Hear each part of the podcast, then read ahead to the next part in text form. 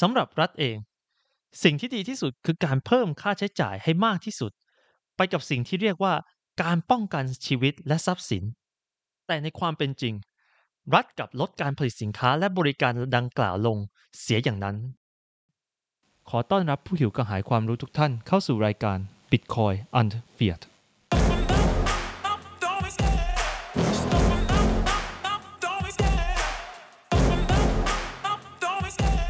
สวัสดีครับทุกท่าน ขอต้อนรับเข้าสู่ episode 12 ของ Bitcoin Unfiat ที่เราจะมาเอา fiat ออกจากตัวกันกับผม ทิวไทราเทล วันนี้เรามีบทความที่น่าสนใจและเขียนในเว็บไซต์ของ Right Shift โดยคุณเพิร์ทพวัตซึ่งผมคิดว่าเป็นบทความที่ค่อนข้างน่าสนใจเลยครับ เพราะจะทำให้เรามาลองสำรวจแนวความคิดของสิ่งที่เราเรียกว่ารัฐ และความจำเป็นที่ต้องมีอยู่กันนะครับ และเราจะมาสำรวจด้วยว่า fiatส่งผลอย่างไรกับสิ่งที่เรียกว่ารัฐนี้นะครับ โดยสามารถหาอ่านบทความต้นฉบับได้นะครับ โดยลิงก์จะอยู่ในโชว์โน้ต เอาละครับ ก่อนที่เราจะอ่าน ผมจะขอขอบคุณผู้สนับสนุนทุกท่านที่รับฟังพอดแคสต์นี้นะครับ โดยเฉพาะอย่างยิ่งคุณ Waterskin Fireskin และคุณ King Kong ซึ่งได้สนับสนุนเข้ามาผ่านทางแอป Podcast Fountain นะครับ และขอบคุณผู้สนับสนุนท่านอื่นๆทุกท่านด้วยนะครับ เอาละครับ เรามาเริ่มกันดีกว่ากับบทความ สถาบันรัฐ ความย้อนแย้งที่คนมองข้าม โดยคุณเพิร์ทพวัตหลายครั้งที่เราเห็นความผิดปกติของเรื่องหลอกลวง จากความไม่สมเหตุสมผลของมัน มีบางอย่างที่เรารู้สึกว่ามันไม่ถูกต้อง เมื่อเราเริ่มใช้ตรรกกะไล่เรียงความไม่สมเหตุสมผลนี้ ก็จะเริ่มเห็นความจริง และตั้งคำถามกับการมีอยู่ของมัน นั่นสิทำไมต้องมีรัฐ ในโลกที่ความโกลาหล ความโลภ ความเกลียดชัง และความหวาดกลัว ค่อยๆ ก่อตัวขึ้นทุกวัน มันทำให้มีความขัดแย้งเกิดขึ้นระหว่างบุคคลและกลุ่มคนต่างๆ ท่ามกลางโลกที่ยังเต็มไปด้วยโจร อาชญากร และฆาตกรข่มขืน คำถามที่ตามมาคือ แล้วเราจะจัดการกับคนเหล่านี้ได้อย่างไร ใครจะทำหน้าที่นี้ ใครจะทำให้เรามั่นใจได้ว่า คนร้ายเหล่านี้จะถูกจัดการให้อยู่ใต้ระเบียบของสังคมคำตอบแรกที่แล่นเข้ามาในหัวของผู้คนส่วนมาก ก็คงจะหนีไม่พ้นการให้รัฐ เป็นผู้รับหน้าที่จัดการปัญหาดังกล่าว นี่เป็นคำตอบที่แม้แต่ตัวของลุควิทวอนมิสนักเศรษฐศาสตร์และปรัชญาสายออสเตรียนเองก็เคยตอบไว้สำหรับคำถามที่ว่านี้เช่นกัน แม้การบังคับใช้กฎหมายและการรักษาความสงบเรียบร้อย ถือเป็นหน้าที่แรกและหน้าที่หลักของรัฐ แต่การมองว่ารัฐคือคำตอบของคำถามนี้ จะเป็นมุมมองที่ถูกต้องหรือไม่ ก็ขึ้นอยู่กับนิยามว่าคำว่ารัฐในมุมมองของเรานั้นคืออะไร บทความนี้ผมจะอภิปรายคำจำกัดความว่ารัฐคืออะไร โดยไม่ใช้คำจำกัดความ ไร้ที่มาที่ผมเพ้อคิดขึ้นมาเอง แต่นี่คือคำจำกัดความที่คุณจะพบได้ในหนังสือเรียนทั่วไปแทบทุกเล่ม รัฐคืออะไร รัฐเป็นหน่วยงานที่มีลักษณะเฉพาะสองประการดังนี้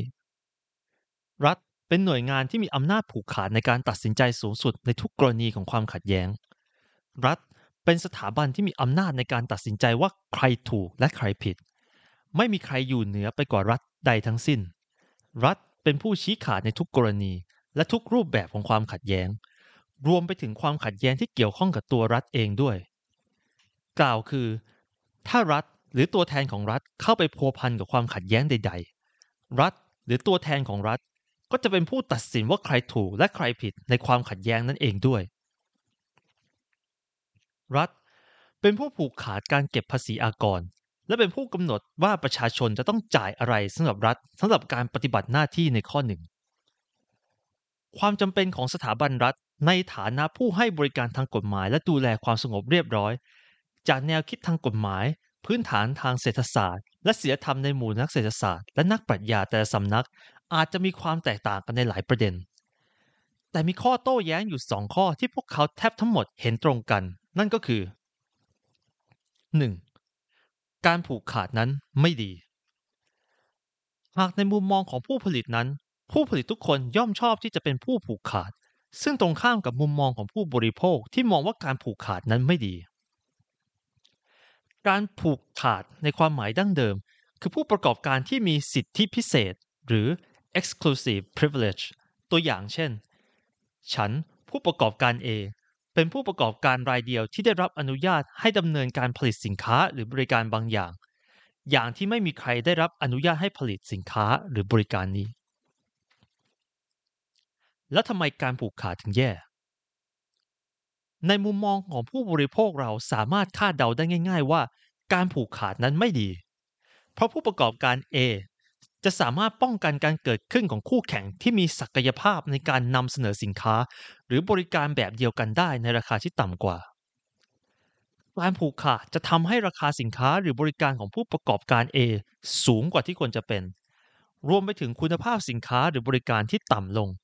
เพราะไม่มีความจำเป็นที่จะต้องพัฒนาให้ดีขึ้น เนื่องจากไม่มีคู่แข่ง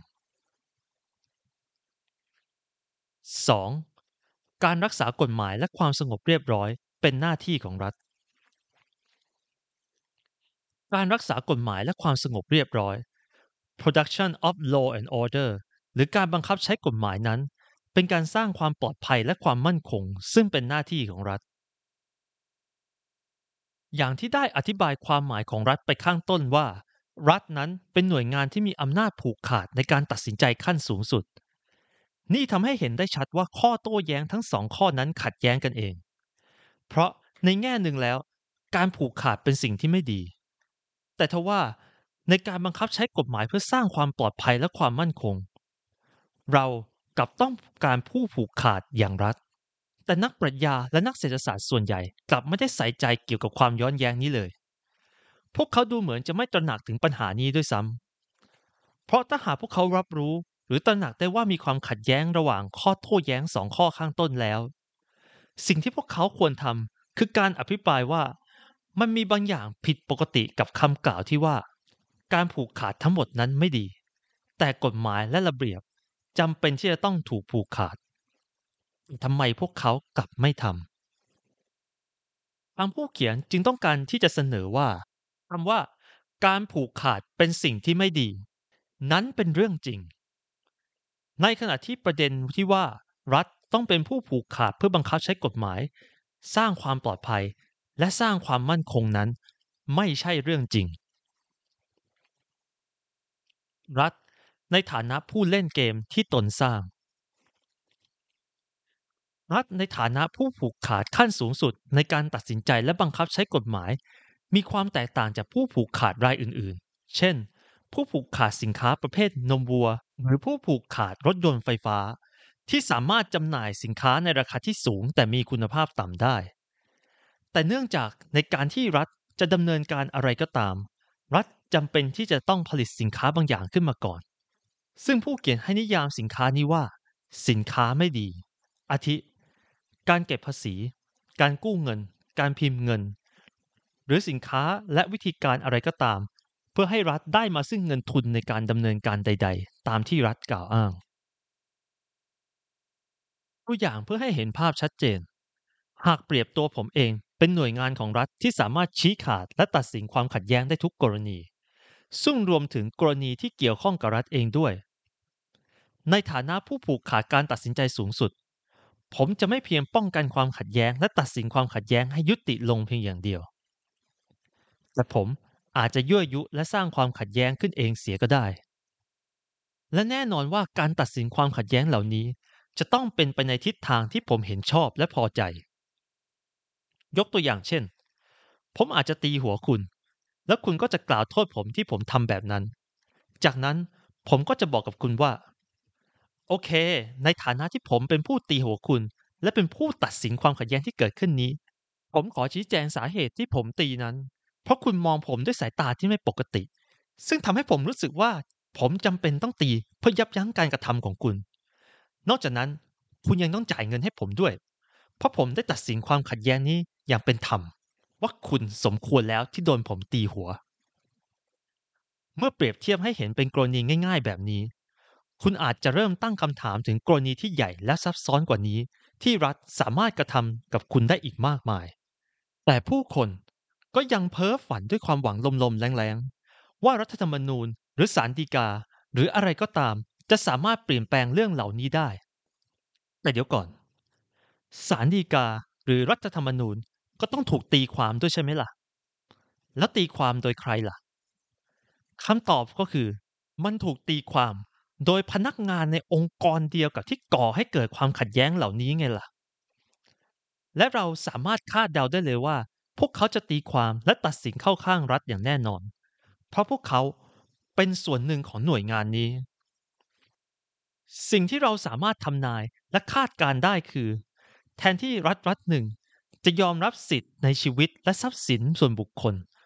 รวมทั้งยอมรับในกฎหมายที่บังคับใช้เหมือนกันในทุกๆรัฐ แต่มันกลับถูกแทนที่ด้วยกฎหมายที่แต่ละรัฐสร้างขึ้นใหม่ ประมาณว่า มันไม่เป็นไร ถ้าฉันจะตีหัวคุณบ้างในบางครั้ง รัฐ คือโจรภายใต้หน้ากากฮีโร่ นอกจากในฐานะผู้ตัดสินขั้นสูงสุดแล้ว รัฐยังเป็นผู้ผูกขาดในการเก็บภาษีที่พวกเขามีอำนาจควบคุมเบ็ดเสร็จฝ่ายเดียว รัฐเรียกเก็บภาษีโดยไม่ต้องได้รับความยินยอมจากประชาชน ประชาชนจะถูกบังคับว่าต้องจ่ายอะไรบ้างให้กับรัฐสำหรับค่าสินค้าและบริการที่รัฐอ้างว่าเป็นผู้จัดหาให้ กล่าวอีกในหนึ่ง รัฐก็คือ ผู้พิทักษ์ทรัพย์สินเวรคืน expropriating property protector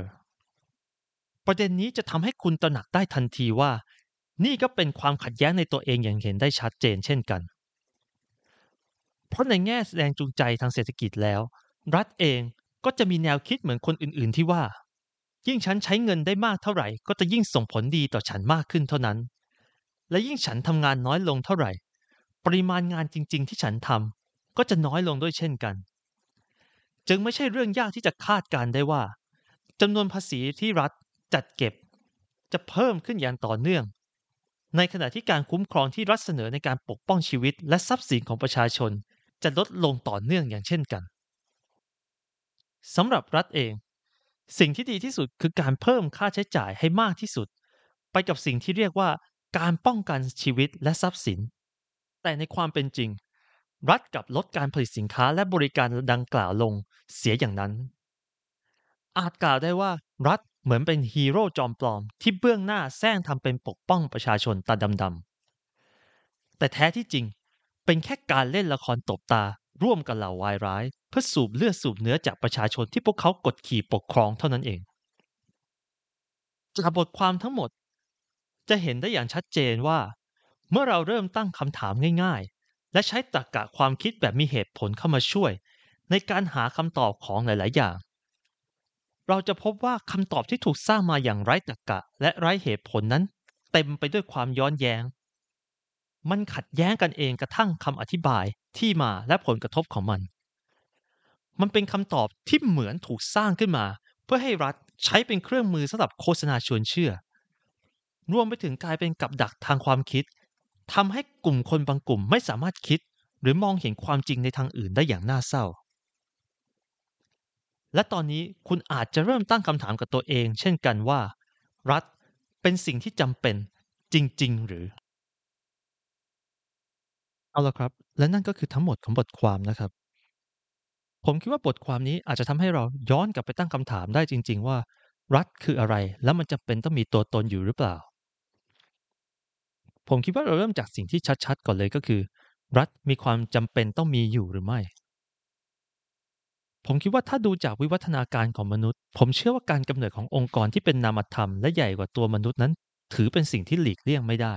เพราะมันทำให้ทุกอย่างง่ายขึ้น ในอดีตในยุคที่มนุษย์ยังไม่ได้อยู่รวมกันเป็นสังคม มนุษย์ต้องทำทุกอย่างด้วยตัวเอง ไม่ว่าจะเป็นการล่าสัตว์ การสร้างที่อยู่ และสิ่งหนึ่งที่มันรวมถึงก็คือการปกป้องและการแก้ไขปัญหาความขัดแย้งที่เกิดขึ้นระหว่างบุคคลกันเอง ซึ่งวิธีการแก้ไขปัญหาที่ง่ายที่สุดและเด็ดขาดที่สุด แบบเดียวกับที่เกิดขึ้นกับทุกสิ่งมีชีวิตบนโลกเลยก็คือ การใช้กำลังและความรุนแรง เพื่อแก้ปัญหาความขัดแย้ง ซึ่งมันเป็นวิธีที่เด็ดขาดและชี้ผลได้มากที่สุด และเมื่อมนุษย์มีแนวคิดของความเป็นเจ้าของในทรัพย์สินต่างๆ แล้ว จากประวัติศาสตร์ที่เราเห็น วิธีแรกสุดที่เราใช้แก้ปัญหา ก่อนที่เราจะมีการพัฒนานั้นก็คือการใช้กำลังโดยตรงนั่นเอง หากคุณจะบอกว่าบ้านหลังนี้เป็นของคุณ สิ่งที่คุณต้องทำก็คือ อย่าให้ใครมาแย่งมันได้ก็แล้วกัน และนั่นก็คือการใช้กำลังเพื่อต่อกรกับผู้บุกรุกที่ต้องการจะมาแย่งเอาบ้านของคุณไป ปัญหาคือวิธีการแก้ปัญหาแบบนี้มันใช้พลังงานเยอะ และมันมีผลข้างเคียงสูง นั่นก็คือสามารถทำให้คุณบาดเจ็บและถึงตายได้ แล้วพอเรา เริ่มที่จะเรียนรู้กันอยู่เป็นสังคม การแก้ปัญหาโดยการใช้กำลัง เริ่มจะเป็นวิธีการที่ไม่เหมาะสม เพราะมันสามารถที่ทำให้ทั้งกลุ่มแตกแยกกันได้เลย แต่ด้วยความที่เรามีสมองอันใหญ่เมื่อเทียบกับร่างกายของเรา เราจึงคิดค้นสิ่งใหม่ขึ้นมา นั่นก็คือ ระเบียบกฎเกณฑ์ ซึ่งเป็นสิ่งที่เป็นนามธรรมและเราเริ่มสร้างองค์กรที่เป็นนามธรรม และเราเริ่มแต่งตั้งให้ผู้คนบางคน เป็นผู้ตัดสิน ผู้ชี้ขาดข้อขัดแย้งต่างๆ ไม่ว่าจะเป็นในด้านชีวิตหรือทรัพย์สิน ให้มีอำนาจที่เป็นเหมือนรูปแบบเชิงนามธรรม และทุกคนในสังคมก็ยอมรับว่าเราจะทำตามกฎเดียวกัน เราจะเชื่อสิ่งที่ผู้ตัดสินนั้นชี้ขาดและนั่นก็คือต้นกำเนิดของรัฐขึ้นมา และยิ่งเมื่อมนุษย์เริ่มมีการแลกเปลี่ยนสิ่งของต่างๆ เริ่มมีการคิดค้นคอนเซปต์คำว่าเงิน ทำให้ผู้คนเริ่มพัฒนาทักษะที่สามารถเป็นการเชี่ยวชาญเฉพาะทางได้ ผู้คนเริ่มไปทำในสิ่งที่ตัวเองถนัดอย่างเดียว เช่น ใครถนัดปลูกข้าวไปปลูกข้าว ใครถนัดเลี้ยงสัตว์ก็ไปเลี้ยงสัตว์ และเมื่อผู้คนมีองค์กรอย่างรัฐ หรือองค์กรกลางขึ้นมาเพื่อทำหน้าที่แก้ไขปัญหาความขัดแย้งภายในสังคมแล้ว มันก็ทำให้ผู้คนสามารถเรียกว่า outsource ให้รัฐเป็นผู้จัดการในเรื่องของการป้องกันพิทักษ์ทรัพย์สิน และชีวิตของคนในสังคม แทนที่คนในสังคมจะต้องทำด้วยตัวเองได้ และนั่นทำให้พวกเขามีเวลาเอาทรัพยากรไปทำอย่างอื่นได้มากขึ้น และมีความเชี่ยวชาญในด้านอื่นที่มากขึ้น และช่วยพัฒนาสังคมให้เจริญเติบโตขึ้นได้อย่างรวดเร็ว เราพูดได้ว่าเส้นทางวิวัฒนาการของมนุษย์ย่อมนำไปสู่การสร้างองค์กรที่จะเอาภาระหน้าที่ที่ลำบากจากผู้คนในสังคม ไปรวมสู่และทำเองอยู่แล้ว เพราะมันเป็นวิธีที่มีประสิทธิภาพในการจัดสรรทรัพยากรในสังคมของมนุษย์ ซึ่งเราสามารถมองจากตัวอย่างของระบบการเงินแบบรวมศูนย์ก็ได้ยังอยู่ที่ระบบนี้มันมีข้อเสียที่มันสามารถถูกนำมาหาใช้ประโยชน์จากผู้คนที่คุมระบบได้ แต่ถ้าคุณมองในแง่ของประสิทธิภาพในการบริหารแล้ว ระบบการเงินแบบรวมศูนย์ มันถือกำเนิดขึ้นมาเพื่อแก้ไขปัญหาการชำระเงินในระยะทางไกล และการขนส่งเงินที่เป็นสินค้าอย่างพวกทองคำที่มันหนักและลำบากมาก คุณสามารถทำให้กระบวนการนี้มันง่ายขึ้น คุณสามารถทำให้เงินเดินทางได้เร็วขึ้น โดยการรวมศูนย์เงินเอาไว้ที่คนคนหนึ่ง และให้คนคนนั้นเป็นคนคอยคุมบัญชี และสิ่งที่เขาต้องทำก็คือแก้ไขตัวเลขเท่านั้นเอง ซึ่งมันทำให้ระบบการเงินทำได้อย่างรวดเร็วและมีประสิทธิภาพมากขึ้นและนั่นแหละ ถึงเป็นพื้นฐานของระบบเฟียและทำให้มันเติบโตขึ้นมาได้ เพราะแท้ที่จริงแล้วระบบนั้นอะมันเป็นระบบที่มีประสิทธิภาพ และเราต้องการที่จะพัฒนา ไปในทางที่เราสามารถจัดการบริหารทรัพยากรในสังคม ที่มีประสิทธิภาพได้มากขึ้นอยู่เสมอแต่การสร้างองค์กรกลางเพื่อใช้แก้ปัญหาส่วนรวม มันย่อมนำไปสู่สิ่งหนึ่งที่หลีกเลี่ยงไม่ได้ นั่นก็คือ ถึงแม้ว่าองค์กรนั้นอาจจะถูกตั้งขึ้นมาจากผู้คนในสังคม คนที่เป็นผู้ยินยอมให้องค์กรนี้มีอำนาจในการแก้ไขปัญหา และผู้คนเองก็เป็นผู้ที่ยินยอมที่จะทำตามกฎที่มันถูกสร้างขึ้นมา และทำตามสิ่งที่องค์กรนี้ได้ตัดสินใจ ใน concept แล้วองค์กรนี้ควรจะเหมือนผู้ใต้บังคับบัญชา และมีเจ้านายก็คือคนทั้งหมดในสังคม แต่เมื่อองค์กรเริ่มมีอำนาจในการชี้ขาดปัญหาประเด็นต่างๆ ผู้คนที่อยู่ในองค์กรเหล่านี้เริ่มหลงผิดว่าตัวเองน่ะมีอำนาจที่แท้จริงอยู่ และที่น่าเศร้าก็คือเมื่อเวลาผ่านไป ผู้คนที่อยู่ภายใต้การบังคับใช้และทำตามกฎต่างๆ องค์กรเหล่านี้เนี่ยก็เริ่มเชื่อจริง ๆ ว่าองค์กรเหล่านี้มีอำนาจและที่สำคัญ มันใหญ่กว่าผู้คนในสังคม ความผิดเพี้ยนของแนวคิดอะมันเริ่มมาจากตรงไหน มันเริ่มมาจากที่ว่าในตอนแรกที่องค์กรเหล่านี้ถูกตั้งขึ้นน่ะ เพื่อให้แน่ใจว่าผู้คนจะทำตามกฎเกณฑ์กฎระเบียบที่ถูกสร้างขึ้นอย่างเป็นนามธรรมเนี่ย ทุกคน ผู้คนในสังคมเลยสร้างสิ่งหนึ่งที่เรียกว่าผู้บังคับใช้กฎขึ้นมา ซึ่งผู้บังคับใช้กฎเนี่ย คือผู้ที่สามารถบังคับใช้ความรุนแรงกับผู้คนที่ไม่ทำตามเกณฑ์ หรือกฎหมายที่ถูกตั้งขึ้นในสังคมเอาไว้ แล้วเราก็ดันตั้งกฎเกณฑ์ที่ว่า ผู้บังคับใช้กฎเหล่านี้จะต้องบังคับและเชื่อฟังคำสั่ง จากองค์กรที่ถูกตั้งขึ้นมาเพื่อแก้ไขปัญหา และมันดันเป็นปัญหาเมื่อผู้คนในสังคมทั้งหมด สละอำนาจในการใช้ความรุนแรงทั้งหมด เนื่องจากเชื่อว่าองค์กรที่ตั้งขึ้นมาเหล่านั้นจะแก้ปัญหาได้ จึงทำให้ผู้บังคับใช้กฎเหล่านี้กลายเป็น แบบที่ในบทความนี้เรียกเลยครับว่าคือเป็นผู้ผูกขาดความรุนแรง เพียงผู้เดียวในสังคม แถมยังถูกตั้งให้เชื่อฟังองค์กรที่ผู้คนในสังคมทั้งหมดก็เชื่อไปแล้วว่าใหญ่กว่าทุกคนในสังคม และองค์กรนี้ก็ใช้ประโยชน์จากการที่ผู้บังคับใช้กฎต้องเชื่อฟังองค์กรกลางทำให้ตัวองค์กรนั้นดูเหมือน พวกเขามีอำนาจที่แท้จริงในการที่จะสั่งให้ผู้คนทำอะไรก็ได้ตามสิ่งที่องค์กรนี้กล่าว ภาพลวงของสิ่งที่เป็นนามธรรมอย่างตัวรัฐ ถูกทำให้รู้สึกว่าเป็นสิ่งที่เป็นจริงและจับต้องได้ จากการมีอยู่ของผู้บังคับใช้กฎ ที่เชื่อจริง ๆ ว่ารัฐนั้นมีอำนาจจริง ๆ และอีกอย่างที่น่าสนใจก็คือบทความนี้ได้บอกอีกว่า องค์กรเหล่านี้จะสร้างความรุนแรงขึ้น เพื่อใช้ประโยชน์จากการที่ตัวเอง เป็นผู้ตัดสินปัญหาและความรุนแรง เพื่อหาประโยชน์และเสริมอำนาจตัวเองให้แข็งแกร่งขึ้น ซึ่งผมคิดว่ามันไม่ใช่แค่ประเด็นในการก่อความรุนแรงขึ้น แต่องค์กรแบบนี้จะมองหาประเด็นต่างๆ เพื่อแทรกตัวเองเข้าไปอยู่ในชีวิตของผู้คนเสมอ เพื่อออกกฎระเบียบมาควบคุม เพื่อแสดงให้เห็นว่ารัฐมีความจำเป็นที่จะต้องมีอยู่ ซึ่งตัวอย่างที่น่าจะเห็นได้ชัดจริง ๆ ก็คือ พวกกลุ่มของใบอนุญาตทั้งหลายจากรัฐ ใบอนุญาตในการทำธุรกิจ ใบอนุญาตในการจะเป็นเจ้าของบางสิ่งบางอย่าง ล้วนแต่เป็นการที่องค์กรกลางพยายามแสดงอำนาจในการบังคับใช้กำลัง และบอกว่าอนุญาตให้ผู้คนจะทำสิ่งใดได้หรือไม่ได้ หรือจะครอบครองสิ่งใดได้หรือไม่ได้ โดยที่ตัวเองไม่ได้มีส่วนได้ส่วนเสียในการตัดสินใจนั้นด้วยซ้ำและแทนที่พวกเขาจะให้ตลาดเป็นผู้ตัดสินใจ พวกเขากับเลือกที่จะเป็นผู้ตัดสินใจเอง และการออกใบอนุญาตเหล่านี้แหละก็สร้างอำนาจให้รัฐ และเป็นการแต่งตั้งให้รัฐเองนั่นแหละ เป็นผู้ตัดสินปัญหา ในเรื่องที่ไม่จำเป็นจะต้องไปตัดสิน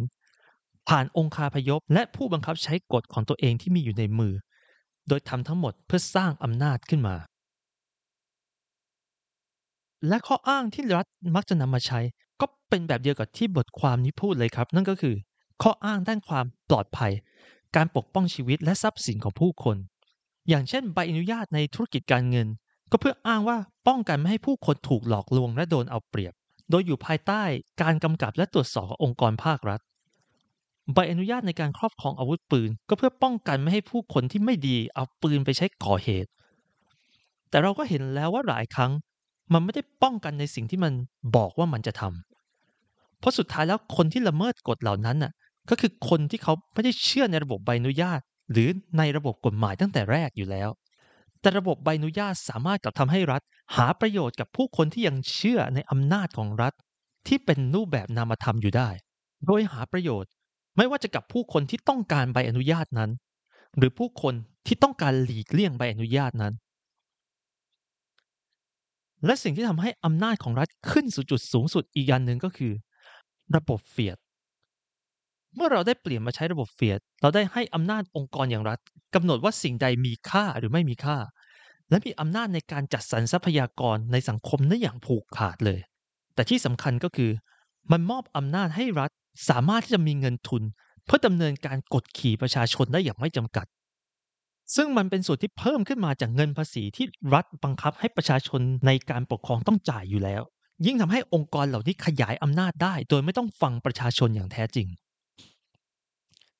ดังนั้นเช่นเดียวกับทุกองค์กรที่ขึ้นมาและผูกขาดตลาดผ่านการใช้อำนาจ และไม่ใช่การใช้ความสามารถในการแข่งขันที่เหนือคนอื่น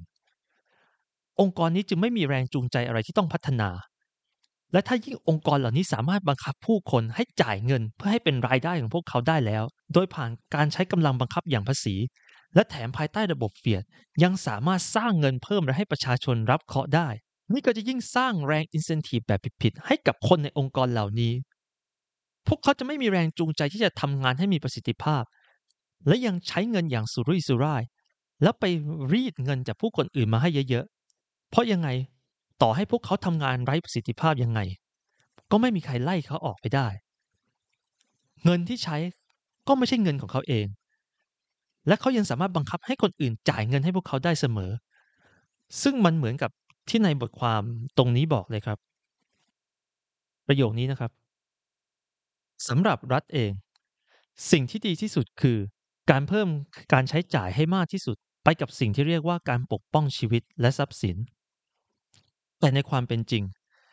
รัฐกับลดการผลิตสินค้าและบริการดังกล่าวลงเสียเองอย่างนั้น อาจกล่าวได้ว่ารัฐเหมือนกับฮีโร่จอมปลอมที่เบื้องหน้าแซงทำเป็นปกป้องประชาชนตาดำๆแต่แท้ที่จริงเป็นแค่การเล่นละครตบตาร่วมกับเหล่าวายร้าย พื่อสูบเลือดสูบเนื้อจากประชาชนที่พวกเขากดขี่ปกครองเท่านั้นเอง จริงๆ มันมีมากกว่านั้นก็คือ ความเข้าใจผิดของผู้คนที่ว่ารัฐเป็นสิ่งที่ยิ่งใหญ่และจับต้องได้ มันจึงทำให้เขาเชื่อไปด้วยว่ากฎหมายและกฎระเบียบในสังคม ก็เป็นสิ่งที่ใหญ่กว่าผู้คนเช่นกัน กฎเหล่านั้นกลายเป็นสิ่งที่ผู้คนเชื่อว่า มันคือคำอนุญาตว่าผู้คนจะมีสิทธิ์ในสิ่งใด หรือไม่มีในสิ่งใด ถ้ากฎหมายไม่อนุญาตก็ไม่มีสิทธิ์ในสิ่งนั้นเพื่อาจจะถามว่าแล้วมันเข้าใจผิดยังไง ประสงค์ดั้งเดิมของการที่สิทธิ์ถูกระบุไว้ในกฎหมายของรัฐนั้น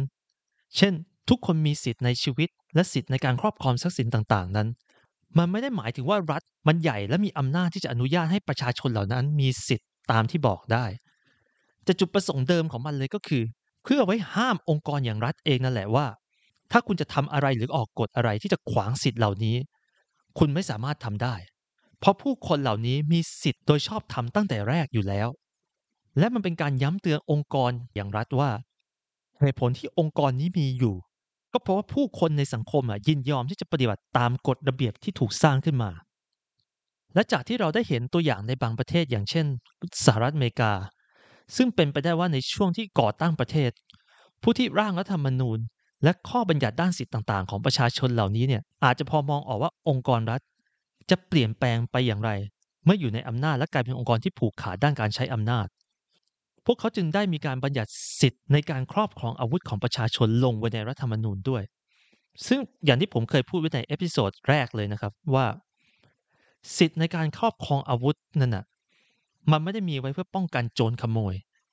แต่มันมีไว้เพื่อเป็นอำนาจถ่วงดุลอันสูงสุด ให้ประชาชนสามารถถ่วงดุลกับรัฐ ในเรื่องของการผูกขาดการใช้ความรุนแรงของรัฐ โดยการทำให้แน่ใจว่าประชาชนทุกคน จะมีเครื่องมือไว้ใช้ต่อกรกับรัฐ ในยามที่รัฐเริ่มใช้อำนาจกดขี่ประชาชน และถ้าหากเราถามว่า การที่จะมีสิทธิ์จับอาวุธ เพื่อไว้ต่อสู้กับรัฐในยามที่รัฐเปลี่ยนเป็นผู้กดขี่อันสูงสุดนั้นน่ะ สิ่งนี้มันดูเป็นสิ่งที่เราวิตกกังวลเกินไปหรือเปล่า ดูมันเป็นเหมือนกับ conspiracy paranoid ไปหรือเปล่า ผมคิดว่าประวัติศาสตร์ได้แสดงให้เห็นอย่างชัดเจนเลยว่า เมื่อเวลาผ่านไปองค์กรที่ผูกขาดอย่างรัฐ จะแสดงความปรารถนาที่จะอยู่ให้ยาวนานขึ้น และยิ่งแสดงความปรารถนาในการลดอำนาจ และความสามารถของผู้ที่จะท้าทายองค์กรนี้ลง ไม่ว่าจะเป็นการจำกัดสิทธิการป้องกันตัว ผ่านการออกใบอนุญาต การจำกัด หรือการห้ามครอบครองอาวุธต่างๆ แล้วเริ่มจำกัดสิทธิและเสรีภาพในการแสดงความคิดเห็น ซึ่งมันเป็นสิ่งสำคัญต่อการสร้างกระบวนการทางความคิด และตกผลึกในประเด็นต่างๆ ของผู้คนในสังคม ซึ่งสุดท้ายมันอาจจะนำไปสู่แนวความคิดที่อาจจะท้าทาย แนวทางของภาครัฐ หรือแม้กระทั่งการมีตัวตนอยู่ของภาครัฐก็ได้ ซึ่งมันเป็นแบบเดียวกับที่บทความได้บอกไว้ตรงนี้เลยครับสิ่งที่เราสามารถทำนายและคาดการได้คือ แทนที่รัฐหนึ่งหนึ่งจะยอมรับสิทธิ์ในชีวิตและทรัพย์สินส่วนบุคคล รวมทั้งยอมรับในกฎหมายที่บังคับใช้เหมือนกันในทุกๆรัฐ แต่มันกลับถูกแทนที่ด้วยกฎหมายที่แต่ละรัฐสร้างขึ้นใหม่ ประมาณว่า มันไม่เป็นไร ถ้าฉันจะตีหัวคุณบ้างในบางครั้ง เพื่อให้รัฐจะยังสามารถมีอยู่และคงอำนาจได้ต่อไป องค์กรเหล่านี้จึงมีแรงจูงใจให้หลอกลวงและบีบบังคับให้ผู้คนเชื่อในอำนาจของตัวเองเสมอ ผมคิดว่ามีประโยชน์ที่นักปรัชญาอย่างคุณนิเช่ได้กล่าวไว้และสรุปได้เห็นภาพของรัฐสมัยใหม่ได้เลยก็คือ เขาพูดว่า ทุกอย่างที่รัฐพูดคือคำโกหก ทุกสิ่งที่รัฐมีได้มาจากการขโมย เพราะฉะนั้นถึงตรงนี้เราคงพูดได้แล้วล่ะว่า การจะแก้ปัญหาที่รัฐมีขนาดใหญ่ และมีอำนาจในชีวิตผู้คนอย่างมากมายนั้น มันขึ้นอยู่กับการที่ประชาชนเองนะจะต้องมี อุปกรณ์บางอย่างเอาไว้ถ่วงดุลอำนาจรัฐ ซึ่งเราอาจจะพูดได้ว่าอาวุธนั้น ถือเป็นส่วนหนึ่งของอุปกรณ์นี้ แต่ภายใต้โลกสมัยใหม่เองเนี่ยสิ่งที่สามารถดึงอำนาจกลับมาได้อย่างรวดเร็วที่สุดก็คือ การตัดเครื่องมืออย่างหนึ่งที่รัฐได้ใช้เพิ่มอำนาจให้ตัวเองอย่างสูงสุด อย่างเช่นเฟียดซึ่งสิ่งที่จะมาตัดเครื่องมือนั้นออกไปได้ก็คือเงินเสรีอย่างบิตคอยเพราะอะไรน่ะครับ เพราะความเป็นจริงของโลกก็คือ เรารู้ว่าทุกการกระทำต้องมีต้นทุนและค่าใช้จ่าย ซึ่งมันเป็นจริงแม้กระทั่งกับในองค์กรอย่างรัฐเช่นกัน ทุกหน่วยงานที่บังคับใช้กฎหมาย ทุกการกระทำที่เพื่อใช้บังคับผู้คน มันจะมีต้นทุนที่ต้องจ่ายเสมอ ไม่ว่าจะเป็นค่าอุปกรณ์ หรือค่าแรงคน เพียงแต่ภายใต้ระบบรัฐปัจจุบัน รัฐสามารถผลักภาระเหล่านี้ได้ ด้วยการบังคับเก็บภาษี แต่ที่สำคัญก็คือ ผลักภาระ ผ่านการพิมพ์เงินที่ไม่จำกัดของระบบเฟียดทำให้เหมือนมันไม่มีต้นทุนในการบังคับใช้กฎหมายกับทางรัฐเลย แต่ที่จริงก็คือประชาชนและผู้ที่อยู่อาศัยภายใต้รัฐนั่นแหละ ก็คือคนที่ต้องจ่ายค่าใช้จ่ายอันนี้แบบไม่รู้ตัวและแบบไม่เต็มใจบิตคอยจึงเป็นทางออกที่ดีที่สุด เพราะอย่างที่หนึ่งมันเป็นระบบการเงินเสรีบนโลกดิจิตอลที่มีความเป็นส่วนตัวทำให้รัฐ ไม่สามารถตรวจสอบหรือบังคับยึดเงินนี้มาเป็นเงินภาษีได้ง่าย ๆ แบบเงินในระบบเฟียดและความสำคัญในเรื่องที่สองก็คือ มันเอาอำนาจที่สำคัญที่สุดของเฟียดออกไป นั่นก็คือการสร้างเงินแบบไม่จำกัด ด้วยการมีจำนวนที่จำกัด ภายใต้ระบบเศรษฐกิจที่ใช้บิตคอยเป็นเงินนั้น ผู้ที่อยู่ภายใต้การปกครองของรัฐ จะมีอำนาจถ่วงดุลที่สำคัญเพิ่มขึ้นมาทันที นั่นก็คืออำนาจการเลิกสนับสนุนเงินทุนให้แก่รัฐ ซึ่งประชาชนสามารถเลิกสนับสนุนเงินทุนให้แก่รัฐได้ ถ้าหากรัฐกระทำการใดที่ประชาชนไม่พอใจ แบบเดียวกับที่เราสามารถเลิกสนับสนุนสินค้าของบริษัทเอกชนใด ๆ หากบริษัทนั้นให้บริการที่ไม่ดี หรือมีพฤติกรรมที่เราไม่ชอบใจ และผลที่ตามมาก็คือแน่นอนว่า รัฐก็จะพยายามบีบบังคับผู้คนมากขึ้น ซึ่งมันก็ต้องใช้ต้นทุนที่มากขึ้น เพื่อให้ได้เงินภาษีมาเท่าเดิม แต่ทุกการบีบบังคับก็จะยิ่งผลักให้ผู้คนออกจากระบบเงินของรัฐไปมากขึ้นเรื่อยๆ เช่นกัน และรัฐก็จะเก็บเงินได้น้อยลงเรื่อยๆ เช่นกัน และมันจะกลายเป็นวนลูปจนในที่สุดรัฐจะไม่มีเงินเพียงพอแม้แต่จะใช้จ่าย หรือว่าจ้างผู้บังคับกฎของตัวเองด้วยซ้ำซึ่งนี่นำไปสู่สิ่งที่ว่า ท้ายที่สุดแล้ว รัฐจะต้องเริ่มปรับตัวเอาใจผู้คนให้มากขึ้น ไม่อย่างนั้นแล้ว รัฐนั้นก็จะเสี่ยงต่อการล่มสลายเอง สุดท้ายมันจะสร้างระบบถ่วงดุลที่แท้จริงให้กับผู้คน โดยไม่ต้องหวังพึ่งว่ารัฐจะมีเมตตา และให้เกียรติและเคารพสิทธิเสรีภาพของผู้คน บนความหวังที่ลมๆแรงๆ แต่รัฐจะถูกบีบโดยผู้คน เพื่อให้รัฐต้องเคารพสิทธิเสรีภาพของผู้คนอย่างหลีกเลี่ยงไม่ได้ และมันจะเป็นการบีบที่มีประสิทธิภาพมากกว่าวิธีอื่น เพราะมันการที่เราสามารถใช้กระบวนการทุนนิยมตลาดเสรี เพื่อสั่งให้องค์กรอย่างรัฐปรับตัวให้ได้ ซึ่งแนวโน้มของมันจะทำให้รัฐกลายเป็นเหมือนบริษัทเอกชนทั่วๆไป นั่นก็คือการต้องเป็นองค์กรที่มีประสิทธิภาพ ไม่ใหญ่โตเทอะทะเกินความจำเป็น เป็นองค์กรที่มีขนาดจำกัด ต้องไม่ทำอะไรก็ตามที่ตัวเองไม่ถนัด หรือทำอะไรที่ลูกค้าไม่ต้องการ ทั้งหมดก็เพื่อที่จะให้องค์กรอยู่รอดไปได้ และนั่นก็อาจจะเป็นสังคมที่ผู้คนอาจจะมีความสุขอย่างแท้จริงได้ครับ โอเคครับ ผมคิดว่าเราน่าจะพอกันแค่นี้ก่อนสำหรับใน episode นี้นะครับ และเช่นเคยนะครับ ท่านผู้ฟังที่สนใจจะอ่านบทความสามารถดูลิงก์ได้ใน show notes นะครับ และหากทุกท่านถูกใจและไม่อยากพลาดบิตคอยอันเฟียดตอนใหม่หรือตอนถัดไป หรืออยากทราบตอนใหม่ก่อนใคร สามารถกดติดตามได้ในแอปพอดแคสต์นะครับ ขอขอบคุณผู้ฟังทุกท่าน และผู้สนับสนุนทุกท่านสำหรับวันนี้ผมทิวไทราเทลขอลาไปก่อน สวัสดีครับ